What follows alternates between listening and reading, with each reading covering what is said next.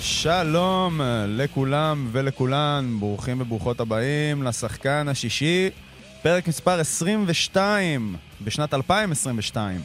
אה, אנחנו באולפן הרדיו של ערוץ הספורט, פודקאסט על הפסיכולוגיה של הספורט, או כמו שאנחנו אוהבים להגיד, מדברים על ספורט, פסיכולוגיה וספורט. איתנו באולפן היום, שוב, עדי ויגוצקי, מה שלומך? בסדר גמור, תודה שהזמנת אותי שוב. אה, כיף גדול. אה, אז אה, עדי, אה, אנחנו, נתתי עכשיו סמי קבוע, או סמי לא קבוע, אנחנו נחליט איזה מהסמים, אבל... אם זה סמי, זה גם סמי קבוע וגם סמי לא קבוע. נכון, אז, אז אנחנו נבין בדיוק מאיזה צד, אבל מדי פעם ככה תבוא להתארח, לעשות ככה שיח פסיכולוגים, שיח עמיתים. אנחנו עוד, עוד רגע גם... נדבר על, uh, על uh, סוגי הפרקים והכל. Uh, בכל שבוע אנחנו מביאים לכם בשחקן השישי נושא מתחום הפסיכולוגיה של הספורט, אז לפעמים מגיעים לפה כוכבי עבר, מאמנים, מכל הסוגים, ובאמת השיח אה, פסיכולוגי הוא גם משהו שהוא מאוד חשוב לשמוע אותו, אה, גם ככה, אם אה, היום נביא קצת את הפן אולי טיפה יותר מחקרי, אבל גם את ה, אה, לקשר את זה לשטח. אה, אז את שידור הלייב אפשר לראות באתר ערוץ הספורט ואפליקציית רדיו ספורט 5, ולהאזין לנו אחרי הפרק גם בספוטיפיי, גוגל פודקאסט, אפל פודקאסט וכולי. מה שאני אומר בתחילת כל פרק, אם אהבתם את הפודקאסט שלנו, תפרגנו לנו בדירוגים באפליקציות, תשלחו לחברים, תפיצו, spread the word, תפיצו לכולם כדי שנוכל להמשיך אה, ולהפיץ את הנושא הלאה. אה, האמת שהשבוע קיבלתי לא מעט אה, מיילים, הודעות וזה, זה נחמד, אחלה פידבקים, אה, זה כיף גדול.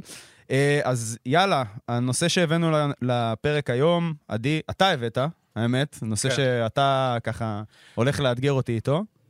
אה, הפסיכולוגיה של, איך נקרא? לה? הפסיכולוגיה של המומנטום. המומנטום הפסיכולוגי בספורט. המומנטום הפסיכולוגי בספורט, נכון. נקרא לזה ככה. אז אה, אה, רגע לפני, אנחנו מחזירים היום את הפינה האקטואלית, כי חזרה קצת האקטואליה. אז מומנטום, נושא קצת שנוי במחלוקת, אנחנו תכף קיים, לא קיים, זה אשליה, לא אשליה. הנושאים שיש לנו היום, הפינה האקטואלית, כמו שאמרתי, נדבר על מהו מומנטום בספורט, מה זה בכלל, איך התחיל תחום המחקר ואיזה התפתחויות היו בנושא. אה, וגם ננסה להביא את זה לפרקטיקה של איך נכון להתייחס לזה, אה, אולי מה אפשר לגזור מהדבר הזה, מההבנה של איך מומנטום אה, מתקיים ומתפתח. אה, עדי, היית פה בפרק 15 בבניית אה, אה, זהות ספורטיבית בריאה. אה, אנחנו גם עבדנו ביחד, אני עושה רגע שוב אה, ריקאפ למי שלא כן. לא היה ולא שמע. אה, ויאללה, בואו נצלול לפינה האקטואלית, נראה לי עשיתי הקדמה מספיק ארוכה. אה, אז אני הבאתי את הנושא הראשון, ג'ק וולשר פורש כן, שחיברת את הנושא הראשון של האקטואליה בעצם לפרק האחרון שהייתי פה, ודיברנו על זהות ספורטיבית, ורצית לדבר על מה קורה לספורטאי אחרי שהוא פורש. נכון. אז uh, הפרק, זה מגניב, מה שאני הבאתי זה מה שהיה בפרק הקודם, ואתה, מה שהולך להיות בפרק הקרוב, זה ממש נחמד. נכון. אז uh, כן, אז דיברנו על משמעות של זהות ספורטיבית. Uh, ג'ק וולשר פורש אחרי, uh, בגיל 30. Uh, הוא ב-2010-2011 פרץ ככה הבטחה גדולה. Um, היו לו הרבה מאוד uh, פציעות, הייתה לו פציעה בקרסול שהשביתה אותו ליותר משנה. Um, היה באז נורא גדול סביבו, גם סביב ארסנל, שאז עוד הייתה ככה... של ארסן ונגר, כן. כן, עוד בתקופה שחש... שהיא עוד הייתה קצת עוד אה, אה, רכבה לגלי התהילה הקודמים, והקריירה שלו לא באמת התרוממה. אה, בגיל יחסית מוקדם הוא יצא להשאלות, לא, הרבה פציעות, התנהגות לא מאוד מקצועית מחוץ למגרש. אה, והוא מחליט לפרוש בגיל 30, שזה גיל מאוד מוקדם, בטח בכדורגל המודרני, שיש לך את אה, רונלדו בגיל אה, 38 ומסי בגיל 35-6, אני אולי לא מדייק שנה לפה, שנה לשם, אבל אבל זה מוקדם. זלאטן בגיל 40 והוא פורש בגיל מוקדם. זלאטן לא פורש בגיל 40, זלאטן ימשיך עד גיל 50. לדעתי. זה, כן, כן, לא, ג'ק וולשר פורש בגיל מוקדם, זלאטן בגיל 40 עדיין אה, אה, חי ובועט. אה, ואני רציתי לתת את הזווית, ממה שאני רואה, בעיקר בעבודה במחלקות הנוער, שהרבה פעמים שחקני, אנחנו מסתכלים על שחקני כדורגל אה, שמגיעים לקבוצות בוגרות, כמו איזה מין אה, אה, מוצר מוגמר כזה. מהמם. אוקיי, נו, הוא כוכב, תראה מה יש לו ברגליים, איך הוא זה, ראיית משחק, יכולות וכולי. אבל מה שקורה מאחורי הקלעים, והרבה אנשים לא יודעים את זה, זה שבסוף הוא הגיע לאותו מקום, וש, וזה נובע מאיזה רצף החלטות ש, ש, שקורות בגילאים מאוד מוקדמים.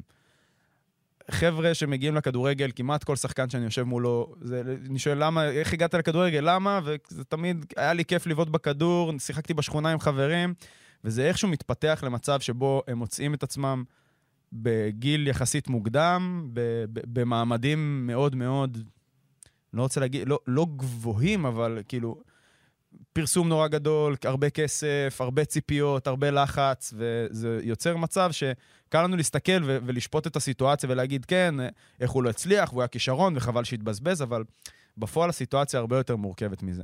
והוא כמובן לא השחקן הראשון שמדברים עליו כעל איזושהי, איזשהו פוטנציאל שלא מומש, אבל הרבה פעמים שחקנים מגיעים באמת למעמד הזה, ולא... ו- ואין להם את הכלים להתמודד עם זה כל כך, וגם שואלים את עצמם שאלות של למה, איך הגעתי לפה, מה אני עושה מכאן, או... או לזה זה מגיע? זה, זה, זה הדבר שחלמתי עליו כן. מגיל 6? אז... אני אגיד לך משהו לקראת זה, בהקשר הזה, גם בגלל שאנחנו עובדים עם שחקני נוער. לפעמים יש תחושה של שחקני נוער שמבחינתם המטרה זה להגיע, להגיע לליגת על, אם אתה מדבר עם כאלה שבאמת אה, יש להם פנטזיות גדולות, יורו ליג, NBA או וואטאבר. אבל מבחינתם זה נקרא הלהגיע, וכמו שאתה אומר, כן. זה המוצר המוגמר, אבל זה לא באמת להגיע, שם מתחילה הקריירה בדיוק. הבוגרת שלך. זאת אומרת, עוד לא הגעת באמת לאיפה שאתה רוצה, עוד לא מימשת את הפוטנציאל שלך. בסך הכל הגעת לשלב הראשון. עכשיו, זה נכון כי נניח הסטטיסטיקה בכדורגל, אם אני לא טועה, שרק שלושה אחוז מכל השחקנים שמשחקים בקבוצות נוער יגיעו לבוגרים. אז באמת קשה להגיע לבוגרים. כדורסל, אני מניח שזה דומה.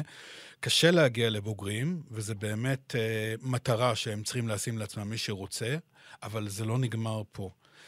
ולפעמים הם כן מתייחסים לזה כאילו פה זה נגמר, הנה הגעתי. ואז לפעמים, כמו במקרה שלו לדעתי, מגיע הכסף הגדול, אה, מגיע פרסום, ואז אתה איפשהו יכול לעוף מה...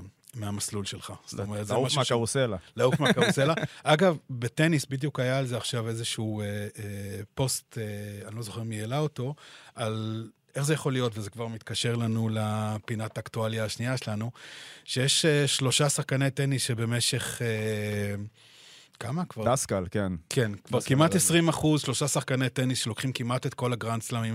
זאת אומרת, אתה חושב, בתוך שלושתם... ההגמוניה של השחקנים בגברים, כן. פדרר, נדל וג'וקוביץ' מחזיקים 63 גרנד סלאמים, אני לא טועה. זה אומר שזה לא משאיר כמעט לאחרים ב-20 שנה האחרונות. זאת אומרת, ב-20 שנה יש 80...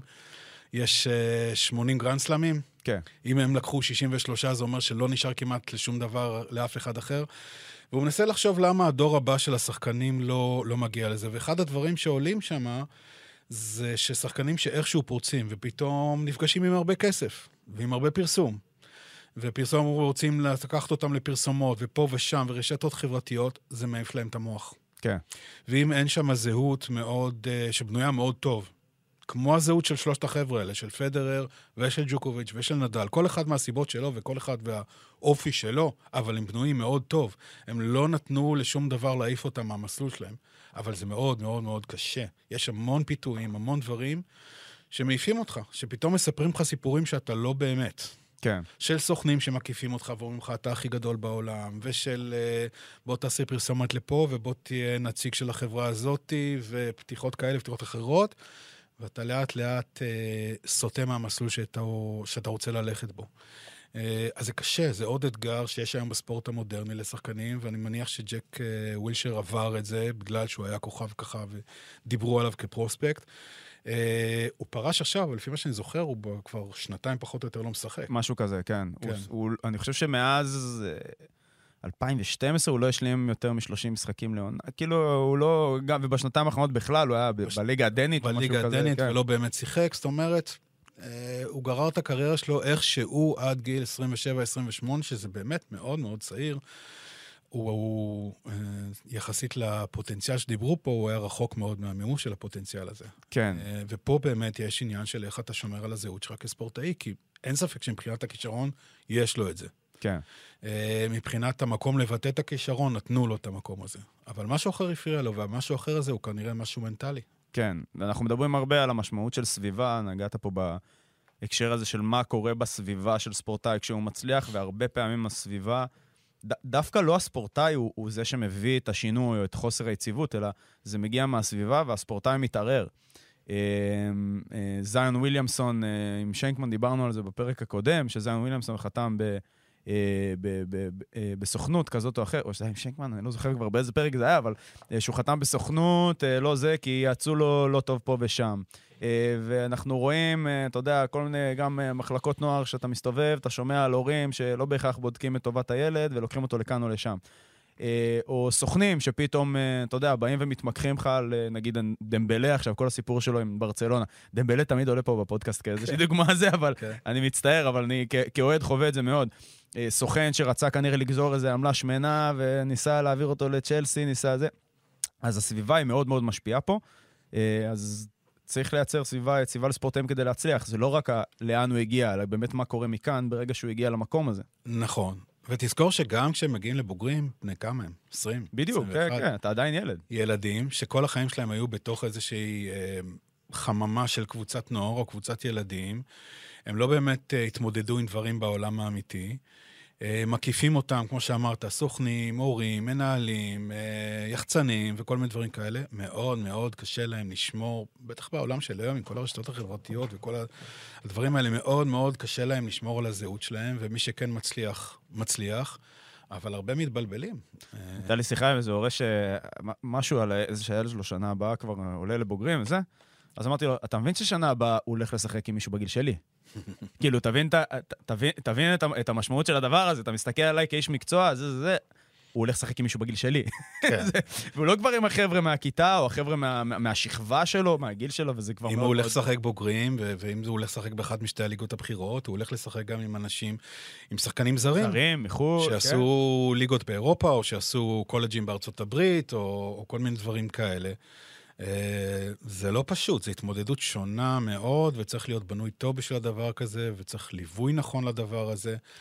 אה, אתה יודע, אנחנו מדברים על זה שבסוף כששחקן מגיע למגרש, יש את היכולות הפיזיות שלו, או הכישרון שלו נקרא לזה למשחק, יש את היכולות הקוגניטיביות של איך הוא מבין את המשחק, ויש את היכולות המנטליות. ורק כששלושת הדברים האלה מתחברים, אז יש לנו שחקן שלם. זאת אומרת, כן. רק אז הוא מממש את הפוטנציאל. אה, וזה בדיוק המקומות האלה ששחקן עובר מנוער לבוגרים ושהוא הבטחה גדולה, זה בדיוק המקומות האלה שהאזור המנטלי הוא תחת סיכון. כן. Uh, בוא, אוקיי, אז שיהיה בהצלחה לג'ק וולשר, מה שהבנתי כן. הולך uh, לקריירת אימון. בהצלחה. מקווה שיהיה לו קצת יותר יציב וטוב והרבה בהצלחה. אה, יאללה, אה, בואו ניתן גם מילה על גמר ווימבלדון. כן, אה, כן, כן, כן. אתה יודע, ראיתי את הגמר הזה, ואני אני, אני מאוד אוהב את ג'וקוביץ'. אני חושב שהמחויבות שלו, המקצוענות שלו, ה... גם הדרך המנטלית שהוא מנהל את עצמו היא, היא, היא מדהימה. בכלל, שלושת החבר'ה האלה, ג'וקוביץ', נדל ופדר, זה, זה באמת, אתה מבין למה החבר'ה, הדור היותר צעיר לא מצליח כן. להסיר אותם מהדרך. אה, וקיריוס לקח את המערכה הראשונה, ואני חושב שמה שראינו שקצת הפסיק לעבוד לו, קיריוס כל הזמן מדבר, כל הזמן צועק, לעצמו, לקהל. אני חושב שזה משרת אותו ברמה מסוימת. זאת אומרת, אם זה לא היה משרת אותו, הוא לא היה מגיע לאיפה שהוא הגיע, הוא כבר בן 27, הוא לא ילד. כן. הוא הגיע למקומות טובים בקריירה, כנראה שזה משרת אותו. משרת אותו אה, מבחינת העלאת רמת העוררות שלו. הוא יודע להעלות את הרמת העוררות שלו לרמה שהוא צריך תוך כדי הדיבורים האלה, זה מדליק אותו. אתה יודע, זה קצת כמו הסיפורים על מייקל ג'קסון, שהיה מספר לחברים שלו בקבוצה, שההוא אמר לו טרש... מייקל ג'ורדן? כן. כן. אה, אז, אז, אז זה מדליק אותו. אני חושב שמה שקרה לו במשחק הזה, ואני מניח שקורה לו גם במשחקים אחרים, זה קצת הדליק אותו יותר מדי. כן. רמת העוררות שלו עברה את רמת ה... אנחנו קוראים לזה individual אה, zone of אה, optimal functioning. כן.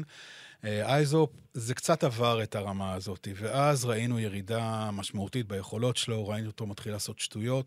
אנחנו קוראים לזה בפסיכולוגיה של הספורט אה, סוג של קריסה, זאת אומרת, אתה עולה ברמת העוררות שהיא טובה לך, ואתה מגיע לרמה האופטימלית שלך, שזה כנראה, כנראה, מה שקרה לו במערכה הראשונה, שהוא שיחק מצוין, גם אז הוא דיבר לעצמו. אחרי זה זה קצת החריף, הוא התחיל שם ממש לריב עם האנשים בבוקס שלו באיזשהו כן. אופן. ו... ואני חושב שהוא עבר את הנקודה הזאת, והוא הגיע לנקודה של קריסה, ואז ראינו אותו מתחיל לעשות שטויות. כן. Uh, ג'וקוביץ', לעומת זאת, היה מפוקס כל המשחק, לא התרגש מהדיבורים של uh, קיריוס, לא התייחס לזה בכלל. Uh, ראית שם חוזק מנטלי מאוד מאוד משמעותי, מאוד בטוח בעצמו. אני מאוד נהניתי לראות את המשחק הזה, אני מאוד שמחתי בשביל ג'וקוביץ'. כן, אז זה תמיד שאלה מעניינת של... כל, ברור שקיריוס הגיע לאן שהוא הגיע, כי, כי ההתנהגויות האלה כנראה הביאו אותו לאן שהם הביאו אותו, הן הביאו אותו, זה לא, זה, זה, זה לא קורה במקרה. אה, אבל תמיד, אני, אני תמיד חושב על זה שזה גם מצריך המון אנרגיה, הדבר הזה, וזה נורא... הסביבה נורא יכולה להשפיע על זה, זה נורא נתון להשפעות של גורמים חיצוניים. השיח הזה, פתאום אתה נכנס לזה טרשטוק עם מישהו, ויש ספורטאים שזה עובד להם, אבל באיזשהו מקום צריך גם לפתח את היכולת ל- ל- ל- לעבוד בלי זה. וזה מאתגר לשחקנים שצריכים את האנרגיה הזאת, וצריך למצוא לזה איזשהו תחליף, בעיניי הרבה פעמים, אה, שהוא יוכל גם לעשות את זה, אבל גם מה קורה כשזה לא עובד. כי אחרת אתה יכול להיכנס, זה, זה, זה, זה, זה סיכון, כאילו, זה... בפוקר זה לשחק עם הקלפים חשופים בערך, זה כאילו... זה, תשמע, זה גבול מאוד עדין. הגבול שבו אתה מביא את עצמך ב... אה, דרך הדיבור הזה, אתה מעלה את רמת העוררות שלך עד הרמה שהיא נכונה לך, ועוד קצת דיבור שכבר מביא אותך מעבר לנקודה הזאת, ואז מתחילה הקריסה, זה גבול מאוד עדין. כן. צריך לדעת לשחק עם זה. ג'ון מקנרו, למשל, היה אה, מעולה במשחק הזה. זאת אומרת, הוא היה, תמיד אמרו, אם הוא לא היה מדבר, הוא היה שחקן... אני לא חושב, אני לא חושב שהוא היה שחקן יותר טוב אם הוא לא היה מדבר. זה הדרך שלו להכניס את עצמו לזון, כן. בסדר? זה גם הדרך של קירוס כנראה להכניס את עצמו לזון. הבעיה היא שזה עדין. כן. אה, ואז כשאתה טיפה עובר, אתה כבר במקום שאין לך שליטה על זה. יכול להיות שתוך כדי משחק הוא היה יכול לחזור לעצמו איכשהו, זה לא קרה גם בזכות מי שעמד מולו. אתה יודע, הוא לא נתן לזה לקרות. כן. הוא ידע בדיוק מתי להפעיל עליו את הלחץ. אה, זה עוד משהו, של לדעת באמת, כאילו, תדע ממולך כשאתה עושה את זה. אם אתה עושה את זה מול ג'וקוביץ', זו דמות שיחסית הייתה, נגיד, מתישהו בקריירה שלו היה יכול להגיב לדבר כזה.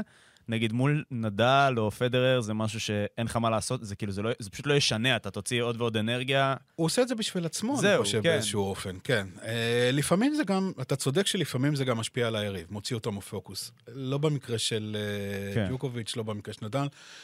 ג'וקוביץ' לפני כמה שנים אולי כן, היום הוא כבר מעבר לזה. מדהים. טוב, ואיזה הרמה להנחתה זה לנושא של הפרק. אני כתבתי לעצמי את השורה הזאת, ובסוגריים כן. כתבתי פה, עדי, אהבת?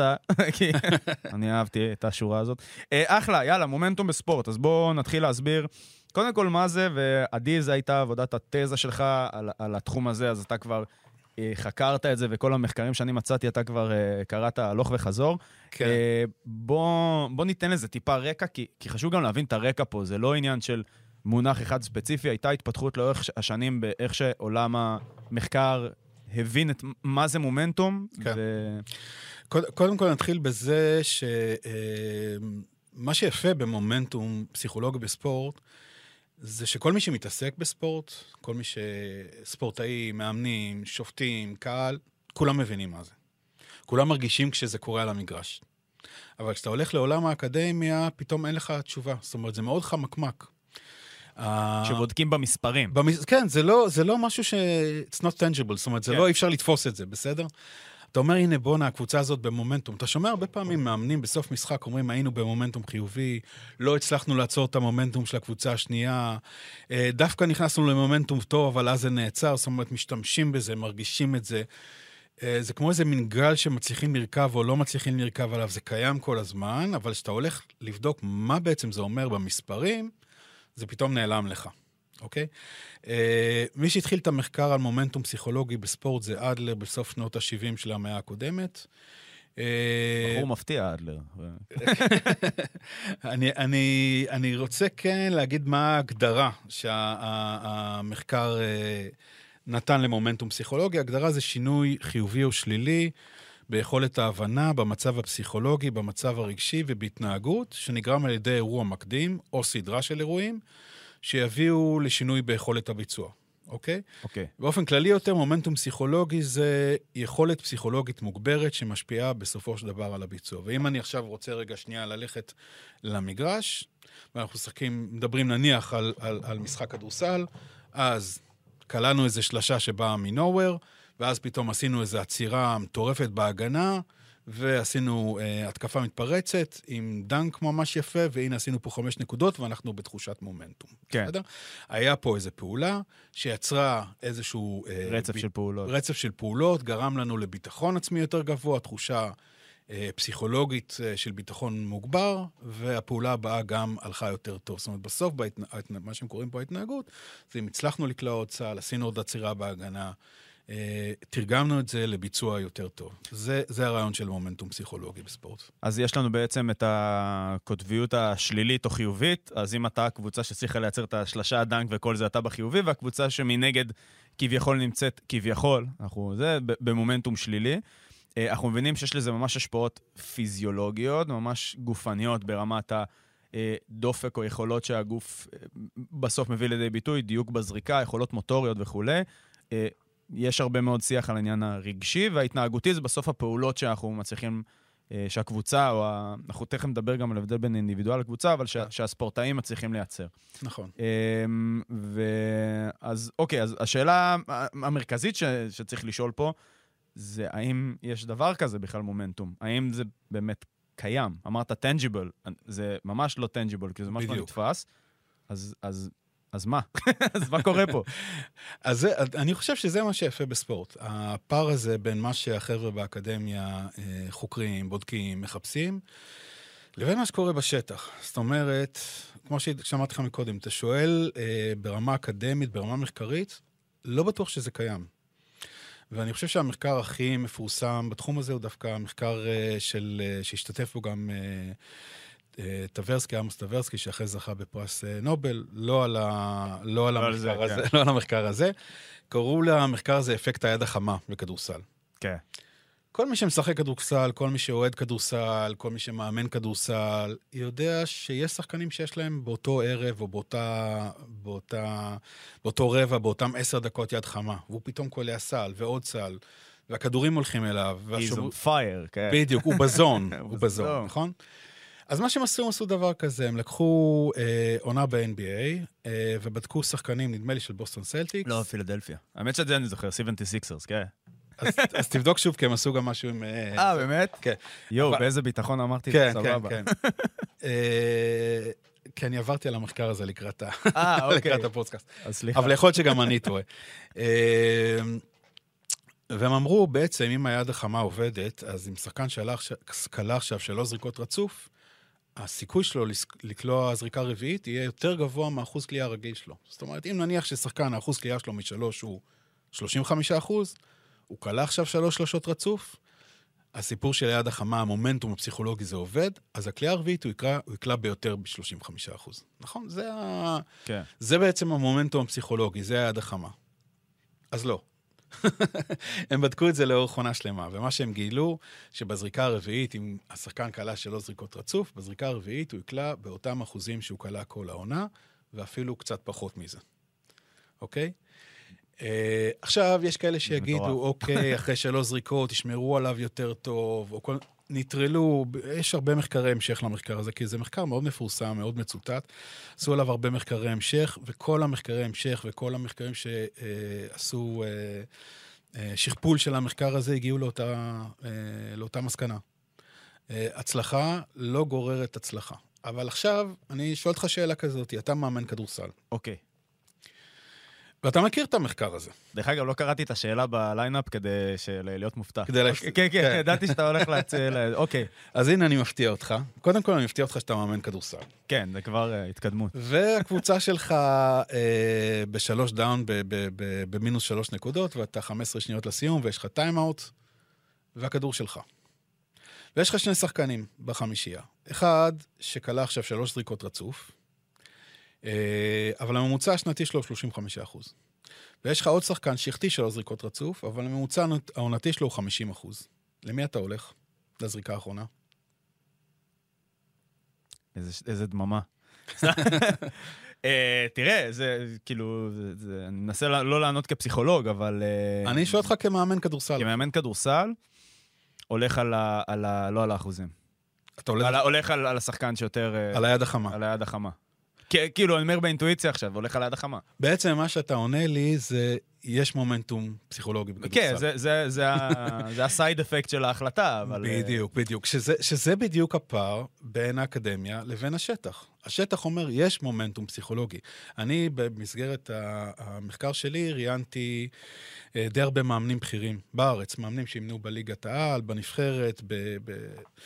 עם הרבה מאוד ניסיון. זאת אומרת, המינימום היה עשר שנות ניסיון. וכששאלתי אותם על מומנטום פסיכולוגי והאם הוא קיים, אז התשובה הגורפת הייתה ברור. מומנטום זה חלק מאוד משמעותי מהמשחק. אחד המאמנים אמר לי, אם אתה שואל אותי אם יש מומנטום פסיכולוגי במשחק כדורסל, זה כמו שאתה שואל אותי אם צריך לנשום בשביל לחיות. זה אותו דבר. יש מומנטום, ומי שיודע לשלוט בו, ומי שיודע לייצר יותר מומנטום, ומי שיודע לעצור את המומנטום של הקבוצה השנייה, כנראה ינצח את המשחק.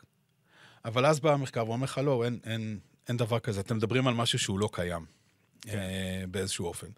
עכשיו, זה לא לגמרי ככה, כי יש... זאת אומרת, שכללו את המחקרים האלה בהמשך. אנחנו מדברים פה על מחקרים משנות ה-80, שנות ה-90. המחקרים הראשונים היו קצת מצחיקים. זאת אומרת, אה, הם אמרו למשל שמי שמנצח מערכה ראשונה בטניס, בטניס yeah. ינצח 80% מהמשחקים. הם התעלמו מזה שמי שמנצח את המערכה השמונה הראשונה בטניס, ב-80% מהמקרים, הוא מדורג יותר גבוה. כן. הוא פשוט יותר טוב. כן. ולכן הוא ינצח את המשחק, בלי שום קשר למומנטום גם אם יפסיד את המערכה הראשונה, עדיין סיכוי יותר טוב, ש... כאילו, זה לגמרי מנטרל כן. את כל העניין. כן, אז אין קשר למומנטום פסיכולוגי, ואם אתה מנטרל את העניין של מי מדורג יותר גבוה, אז אתה רואה שמי שמנצח את המערכה הראשונה, זה לא אומר כלום על מי שנצח את המשחק. כן.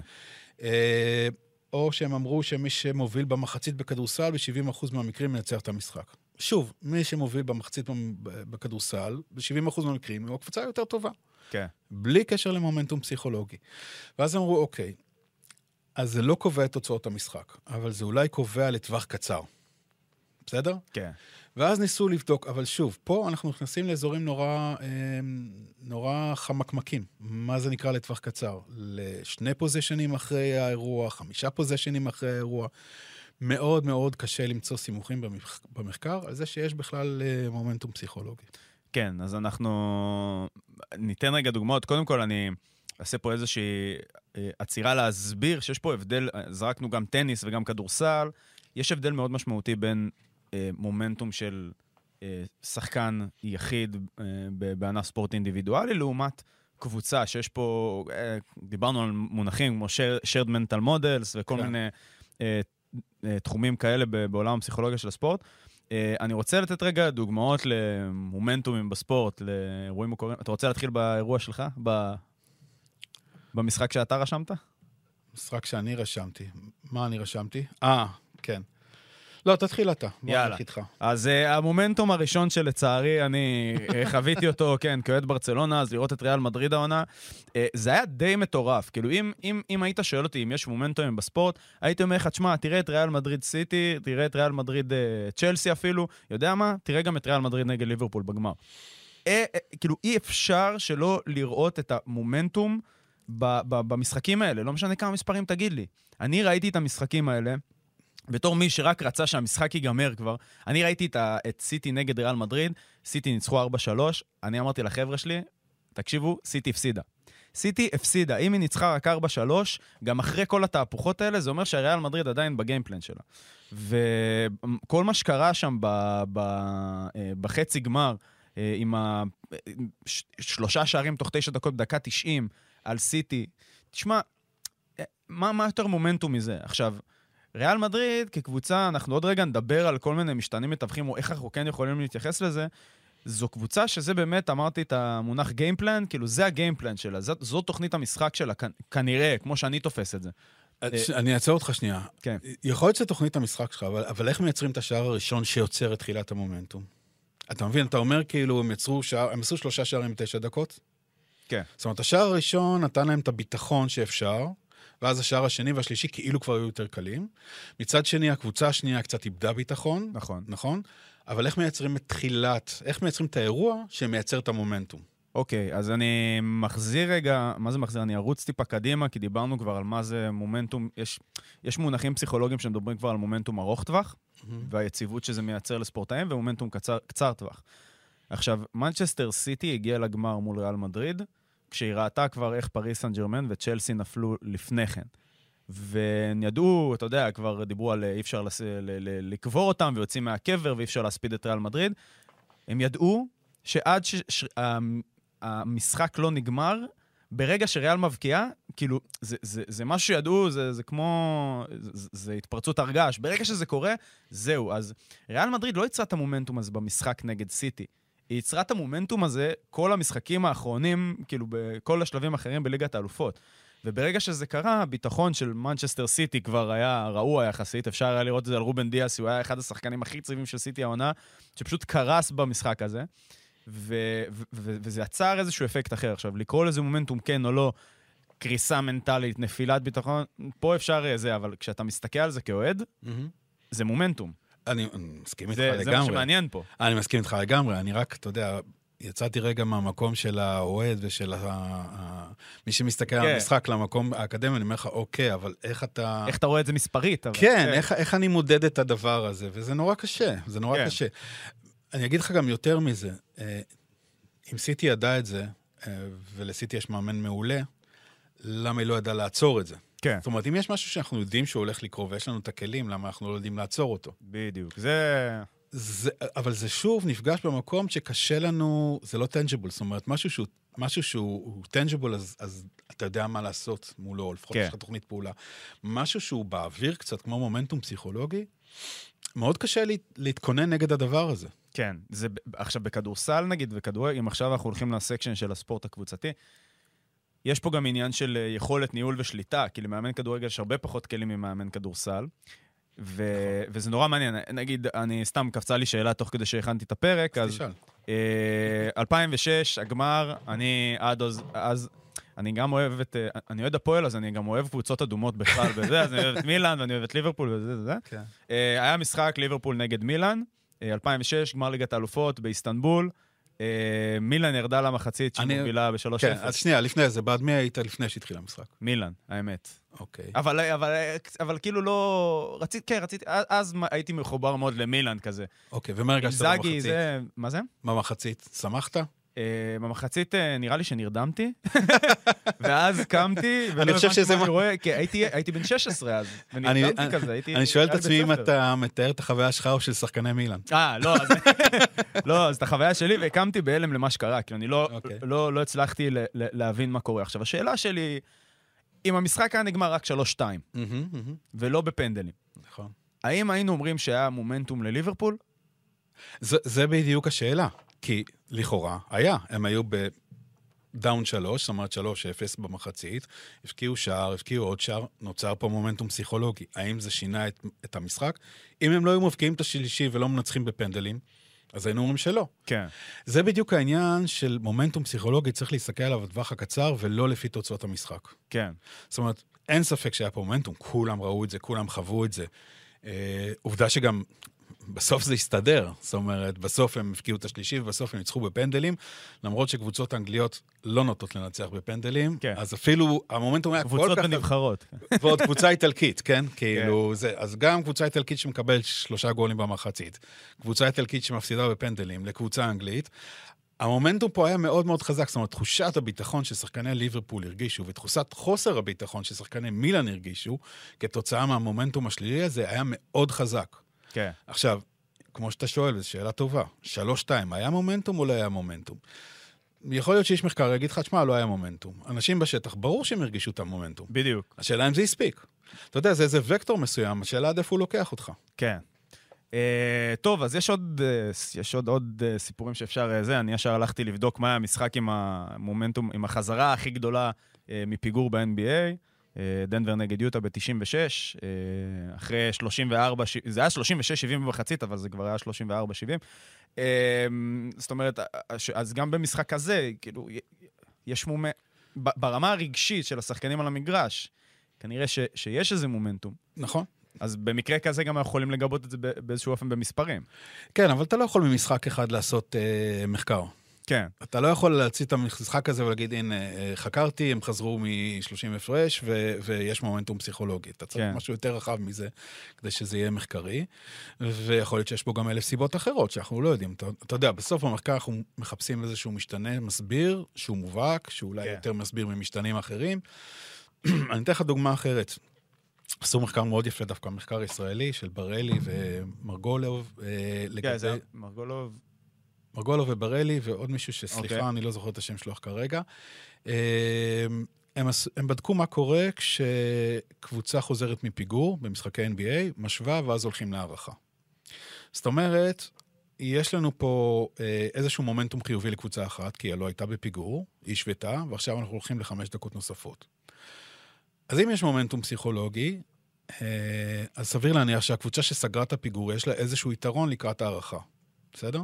כן. ואז הם בדקו. כאילו באים עם רוח גבית כזה. נכון, ל- תשמע, היינו במינוס 10, בשלוש דקות האחרונות, הכל פתאום עבד, סגרנו. הקבוצה השנייה הרגישה שהניצחון כבר שלה, אנחנו הרגשנו שאנחנו כבר הפסדנו, ואנחנו הצלחנו לסגור, ועכשיו אנחנו באים לה- אה, להערכה עם מומנטום פסיכולוגי חיובי. אז זהו שלא. זאת אומרת, התוצאות שלהם הראו, והם בדקו משהו כמו 800 משחקים ב-NBA, כן. שמי שסגר את הפער, אין לזה שום קשר, אין שום מובהק, זה לא מנבא מובהק למי ינצח את המשחק. זאת זה אומרת... היה כמעט 50-50 אפילו. כן, כזה, זה היה משהו- 50-50. המנבאים המשמעותיים למי ינצח את המשחק זה מי הקבוצה הביתית, ומי הקבוצה שהמאזן שלה לפני המשחק הזה היה יותר טוב. זאת אומרת, בשורה התחתונה, שני המנבאים המרכזיים, המובהקים, היו מי הקבוצה היותר טובה, העונה עד המשחק הזה, ומי הקבוצה הביתית, שזה הכי הגיוני בעולם, וזה לחלוטין לא קשור למומנטום פסיכולוגי. זאת אומרת, הנה פה עוד פעם בא המחקר והרס לנו את כל הסיפור כן. המאוד uh, רומנטי הזה של מומנטום פסיכולוגי. כי אתה מקודם נתת את הדוגמה של ליברפול, וזה שיא הרומנטיקה. זאת אומרת, בשביל כן. זה אנחנו הולכים לראות ספורט, בשביל מומנטום שמתהפך, ופתאום קבוצה שמתחברת ומשום מקום חוזרת למשחק ולוקחת. ובא המחקר ואומר לנו, בואו, תרגיעו. כאילו, כן. אולי בגלל, אני, קודם כל זה, זה ממש מעניין, כאילו אנחנו גם דיברנו על העניין של, יש תחום שלם במחקר של uh, flow, uh, ואיך מגיעים ל-flow state, ו- ו- ואיך איך מתחזקים את זה והכל. כנראה שכשאנחנו מסתכלים על, על מומנטום, זה לא משהו שאפשר, בדיוק כמו flow. זה לא משהו שאתה יכול לייצר אותו. אני לא יכול אה, לייצר ולהגיד, עכשיו אני אכנס לפלואו. כי אז זה איזושהי אה, אה, סתירה לוגית, כי אז אתה, אתה לא בפלואו, אם אתה מנסה להיות בפלואו. כן, אבל אתה, אתה לפחות בפלואו, אתה יכול אה, אה, לשלוט או לדעת מה הדברים שיכולים לעזור לך להיכנס לשם. כן. רמת עוררות מסוימת. בדיוק, אה, אז- קשב מסוים. אז גם עם מומנטום זה בדיוק העניין, שזה מה שבאתי להגיד, שאנחנו צריכים לייצר תנאים כדי להגיע, לייצר את המומנטום החיובי הזה. יש המון משחקים שאפשר היה לראות, היה משחק, נראה לי 2016, הקלאסיקו, אה, ברצל... בקאמפ נו, אני לא זוכר בדיוק איזה מה זה זה היה, ברצלונה הובילה 1-0, כל המשחק, עד איזה דקה 70 שלטה בכדור. מדקה 70 ריאל הבקיע שתי גולים, והיה נראה שהם פשוט חיכו לעייף את ברצלונה כל המשחק, לתת לה להניע את הכדור, הבקיעו את ה-1-0, תקעו את השתי גולים האלה, וברצלונה לא היה נראה שיש לה בכלל סיכוי לזוז, הם היו מותשים, עייפים. אז אני אומר, זה משהו שהוא מעבר ל... ל, ל, ל לפעמים זה בא ברומנטיקה הזאת, בזה, אבל יש פעמים שמייצרים את התנאים לזה שזה יקרה. אני אתן להם עכשיו 60 דקות, אין לי בעיה לספוג את ה-1-0 הזה, אבל אחרי זה, אני, כשהם כבר עייפים ו- וטיפה, מה שנקרא, הרדמנו אותם, אז הם... השאלה אם זה מומנטום או ניהול משחק. בדיוק. אה, ש... זה בדיוק היה... כי כשאתה, כשאתה, כשאתה, לפחות כשאני שאלתי מאמנים איך הם מגדירים מומנטום, אז, אה, ותנו לי דוגמאות, מאמני כדורסל, אז זה תמיד היה ממקום של, קרה איזה משהו שהיה לא לגמרי צפוי, עשינו איזו פעולה ממש טובה, ב, או שתיים, שלוש פעולות ממש טובות ברצף. זה לא בהכרח משהו שאתה יכול לתכנן אותו, כן, אוקיי? מה שאתה כן יכול לנסות לתכנן, אני חושב, זה איך אתה עוצר מומנטום של הקבוצה השנייה. כן. זה, זה בעצם, ועל זה בעצם עשיתי את, ה, אה, את העבודה שלי, על לנסות להבין איזה כלים יש למאמנים לעצור מומנטום של קבוצה שנייה. כי אם המשחק הוא משחק של מומנטומים, ואני לא בהכרח יודע איך לייצר את המומנטום שלי, אז בואו נראה איך אני מצליח לעצור את המומנטום של הקבוצה השנייה. כן. ואז נכנסים לפה כל מיני uh, כלים, כמו טיים-אאוט, החלפת שחקנים, וגם עבירות טכניות uh, ודברים כאלה בחלק, uh, בחלק מהמקרים. כן, טוב, אז uh, כן, יש פה כל מיני סתירות לוגיות בתוך הדבר הזה, אבל uh, בואו בוא, בוא, אנחנו כבר כזה מתחילים להתקרב לסיום. בואו נדבר על כיצד נכון להתייחס למומנטום בעצם, אם אנחנו, אם זה דבר קיים, אם אנחנו מרגישים אותו כמאמנים, מהשטח אומרים לך שמרגישים את זה, כאוהדים. אפילו, אתה יודע, אני איפה שאני בבין לבין רואה את הדבר, ואומר, הנה, מה, אתה, אתה מרגיש את זה, כשאתה. במגרש ומומנטום קורה, אתה מרגיש את זה, זה, זה, ברור. זה, זה התלהבות, זה עוררות, זה, זה ברמת המחשבות, זה בפלואו, זה בריכוז, זה בהכל, אז, אז יש פה איזה משהו, אז בוא, בוא, בוא נבין איך כדאי להתייחס לזה בעולם הספורט. אז קודם כל, המחקר שכבר זרקתי עליו במילה, אמ, יש מחקר שבחן את ההבדל בין מומנטום קצר טווח לארוך טווח. אמרו, כמו שאמרנו, הדוגמה עם המחקר של הקאמבק, זה בדיוק זה. בסוף המנבא שהיה זה איך הקבוצה הגיעה גם לאורך כל העונה, זה לא רק המשחק הזה, וזה שיש קצת איזה רוח גבית לפה, רוח גבית לשם, או, או איזו תחושה של עוררות מאוד גבוהה, או, או תחושת מסוגלות, לא נגענו בכלל במונח הזה, אבל נכון. מומנטום מקושר בצורה מאוד חזקה נכון. לתחושת מסוגלות. אמ, גילו שמי ש... אה, גילו, גילו, כן? אה, מצאו במחקר הזה, שממש אה, בחנו את זה לאורך כמה מרוצים, שאתלטים שהשתתפו ב, בשלושה מרוצים שהיו להם טובים, סליחה, בשני מרוצים שהיו להם טובים, במרוץ השלישי, אם הלך להם קצת פחות טוב, הם היו פחות רגישים, וזה פחות פגע להם במומנטום. אז כשאנחנו מסתכלים על מומנטום ארוך טווח, זה פשוט להצליח לייצר גם הצלחות, גם תחושת מסוגלות. בדיוק. בדיוק. אה, כדי שכשנגיע למשחק הבא, שבו אנחנו אה, נהיה בפיגור, או קבוצה, אני אומר במרכאות זה, תהיה במומנטום חיובי נגדנו, אנחנו נהיה פחות רגישים לדבר הזה, השחקנים, תחושת המסוגלות שלהם פחות תיפגע, העוררות הגופנית שלהם פחות תיפגע, היכולת שלהם לייצר פעולות חיוביות אה, גם פחות תושפע מזה.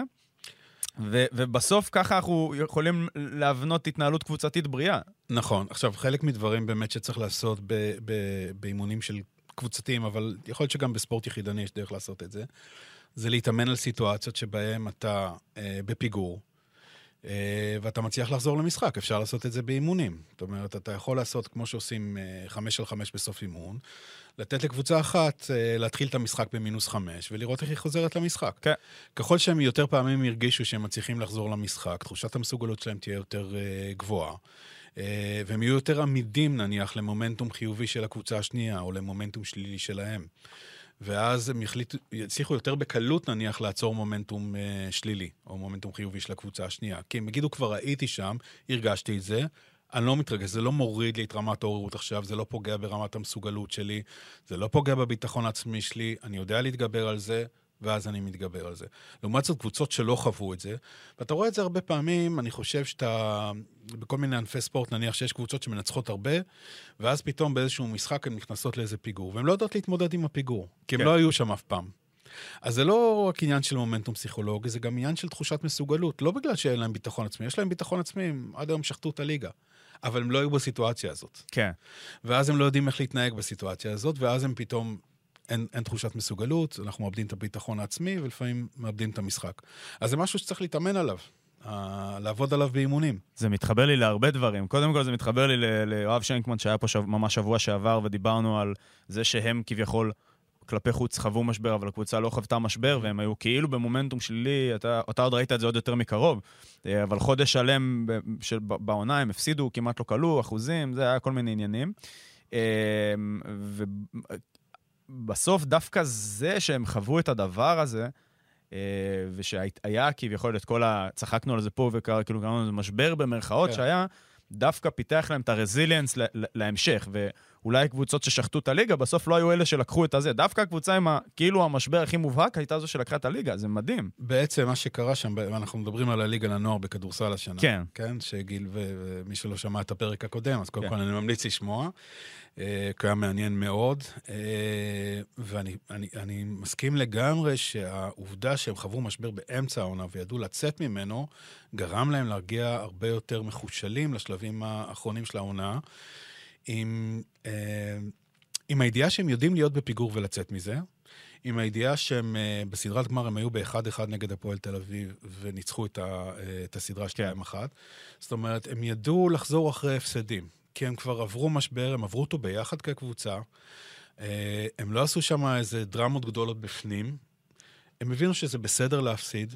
יש לפעמים, uh, אתה יודע, קבוצות שכאילו יש הפסד, ואז יש דרמה נורא גדולה, ומה אנחנו עושים. ומה... כן, אמרתי את המונח When the shit hits the fan, זה ה... כן, כן. אז לא, אז הם לקחו את זה אחרת, וזה תרם להם הרבה מאוד לקראת סוף העונה.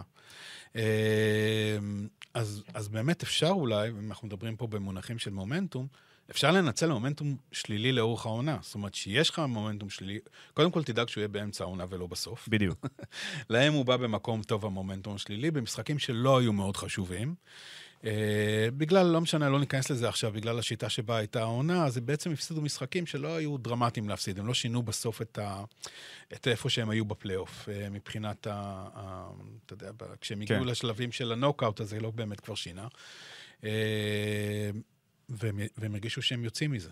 כן. לעומת זאת, קבוצות אחרות, כמו שאתה אמרת, שלאורך העונה היו... אה, הכל זרם להם טוב, פתאום כשהם נתקלו בהפסדים זה היה דרמטי נורא. הם לא ידעו להתמודד עם זה.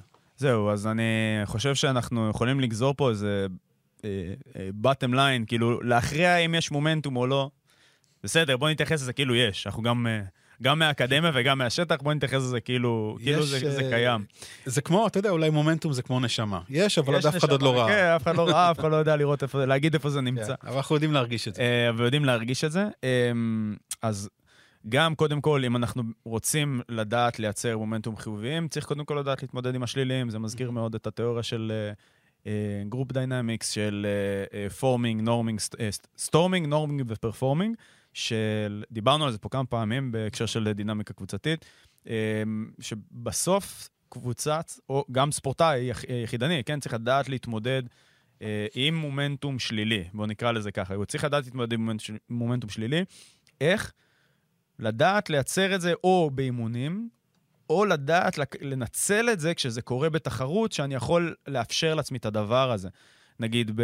יצא לי לראות מאמן שכשדווקא... כשהקבוצה, נגיד בתחילת העונה, במשחקי הכנה, דווקא כשהקבוצה הלך לטוב, הוציא את השחקנים שדווקא ייצרו את המומנטום. תשבור את המומנטום של הקבוצה שלך, בוא תראה איך עכשיו אותם שחקנים, אותם שחקני חמישה חוזרים, כן. אה, חוזרים פנימה, ומייצרים את זה שוב מההתחלה, דווקא כשהם, כשהם איבדו, כאילו איבדו את המומנטום כן. באופן יזום. וצריך לדעת לייצר את זה לשחקנים, ככה תהיה פחות רגיש למומנטום שלילי, ותאפשר יותר אה, סיכוי לזה שהמומנטום החיובי יבוא. Uh, אני גם בעוד מילה, נגענו במונח flow, flow state, peak performance, כל המונחים של ביצועי C, אלה uh, בסוף מצבים שאנחנו צריכים לייצר את המצבים האופטימליים שהם יקרו. גם אמרנו, אם לייצר את זה לקבוצה או לספורטאי יחידני של להתמודד דווקא עם מומנטום שלילי, uh, שהוא חווה מומנטום שלילי, לאפשר תחושת אוטונומיה והתפתחות בקבוצה, לפתח דינמיקה קבוצתית בריאה. אמ, בסוף אנחנו צריכים לייצר תנאים כדי שזה יקרה, וגם, לא נשכח ואולי הכי חשוב, רמה מקצועית מספיק גבוהה, מענה מקצועי, ל, ל, ל, לא יודע, לקבוצה ש, שמולך, יכולת מקצועית מספיק גבוהה, ככה יכולים לייצר מומנטום. זה... אני, אני אוסיף לזה עוד משהו שקצת uh, עולה מהמחקר שלי. אחד הדברים הכי חשובים, נניח בתוך ניהול משחק, זה לזהות את המומנטום.